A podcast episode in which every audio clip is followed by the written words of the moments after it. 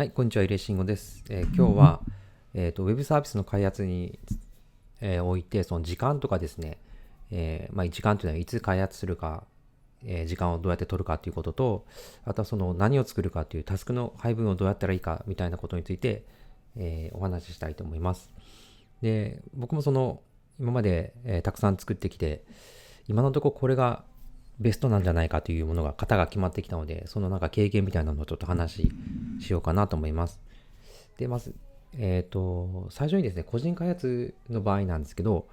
個人開発でやる場合は、えっ、ー、と、いつやるかっていう問題は、一番やりやすいのは週末です。で週末の土日、休みの時に、えー、やるっていうのが一番、え取り組みやすいっていうことであります。で、ただ、あの、僕個人的にはその週末だけってなると、どうしてもその土日っていうことになるので、えー、土日やって、また平日働いて、土日ってなるときに、その、えー、再開する、再びやりやり始めるっていうのが結構しんどいんですよね。間が空いてしまうと。なので、まあ、平日の中にちょこちょこちょこちょこやっぱりその作ってるもののことを意識してやり続けるっていうのが、えー、逆にこう挫折しないポイントになるんじゃないかなと思います。でただ、とはいえですね、仕事で結構全力を出しすぎると、それで帰ってきて、えー、また開発するっていうのは結構大変なので、おすすめ、一番おすすめなのは早朝ですね。仕事に行く前に早朝に早く起きて1時間とか30分とか、ちょっとだけでもやるとかですね。で、例えばコードが書けないんだったら通勤時間とかに、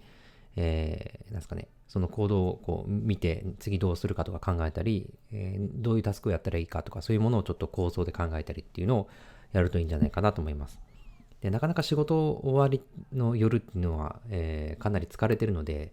し、効率も悪いので、まあ、やるとしたら早朝がいいかなと思います。それか、えっ、と、その仕事をですね、早く終わらせて、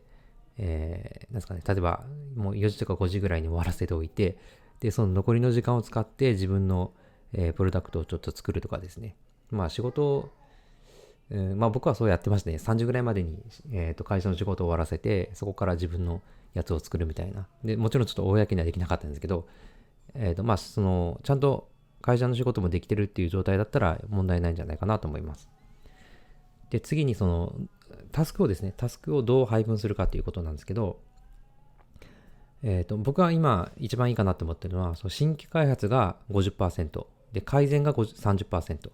で、メンテ保守が20%、で、このぐらいの割合で配分するといいんじゃないかなと思ってます。で、あの、よくあるのはやっぱ新規開発に集中しがちっていう問題があって、なんでこうなるかというと、新規開発で新しい機能を作ったらユーザー数が増えるとか、利用者が増えて、えー、なんか売り上げが伸びるとか、どうしてもやっぱりインパクトが大きいっていうふうに思ってしまいがちなので、えー、まあ、特に少ないリソースにおいては、そこにこう集中して新規開発ばっかりやっていくっていうことになってしまうんですけど、えー、とかですね、あとはその改善に集中しがちっていうのがあって、まあ、よく、えー、特に企業向けのものとかだと、えー、使ってる人から結構こうやってほしい、こう改善してほしいみたいなのがたくさん来すぎて、で、それを優先してしまうことによって、えー、なんですかね、なかなか、えー、それ、そればっかりになってしまって、思うようにこう、えー、大きくなっていかないというか、いう問題があります。で、意外と見落としがちなのが、その後回しにされがちなのがですね、そのメンテとか保守のところなんですけども、え 例えばですね、あの、書いてるコードのリファクタリングとか、まあ、そういうのは結構大事ですね。どうしてもこうぐちゃぐちゃぐちゃぐちゃになっていくと、それを読むのに時間かかるし、なんか修正しようと思った時にもやっぱ時間かかるというのと、まあ、あのバグが起こりやすいっていうことがあります。なので、ちゃんとしたこうテストを書いたりとか、するのも大事ですね。そういう時間をとって。なんで、そういう、あの、まあ、20%ぐらいは、えー、それをやる時間というのを取っておいて、まあ、綺麗にしたりとか、あとのサーバーが大きくなっていった時に、どういうふうにこう分散させるかとか、でそ、そもそもその PHP とかサーバーとかのですね、いろんなソフトのバージョンアップをやって、セキュリティ的に問題がないようにしておくとか、いうことをやっておいた方がいいです。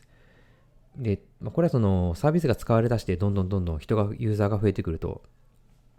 まあ、いざ起こってしまうと、もう取り返せないぐらいの大打撃を受けたり、えー、することがあるので、もうそれは起こらないように、もうなるべくもう通常の状態からちゃんとメンテナンス補修というのをやって、えー、やるといいと思います。えー、ですね。なんで、ポイントとしては新規開発50%、改善30%。で、今僕はのチームでやってるんですけど、えー、チームで複数の人でやってる時にいいなと思うのは、もう新規開発はこの人、で、改善はこの人、で、メンテナンス方式はこの人っていうふうに、もう人で役割を分担して分けておくと、えー、やりやすいと思います。で、その、メンテナンスとかですねリファクタリングが得意とか好きっていう人もいるので、そういうなんかチームの特性、人の特性によって役割を変えて、あの、まあ、希望は自分がその好むようなところでやってもらう方がいいと思うんですけど、そういう分け方しておくと、まあ、まんべんなくこう進んでいくので、なんかいざという時にこう落とし穴に落ちないというか、えー、ちょっとバランスよく進めていけるのでいいんじゃないかなと思ってます。ただそのフェーズによってはその新規開発がをしないって基本的な機能が足りてなくて、そっちの方が急務っていう時、ユーザー数がいないとかですね。そういう場合は最初の方は新規開発を集中させておいて、で、それができた後に、えー、なんかバグが多いとか、えー、使いにくいとか、そういうのがかなり、えー、肌感覚として感じるようであれば、今度はその改善に力を入れるっていうふうに、その、その段階によって変えていった方がいいと思うんですけど、で、それの、その段階を経て、もう基本的な機能が揃ってバグも大体なくなった。っ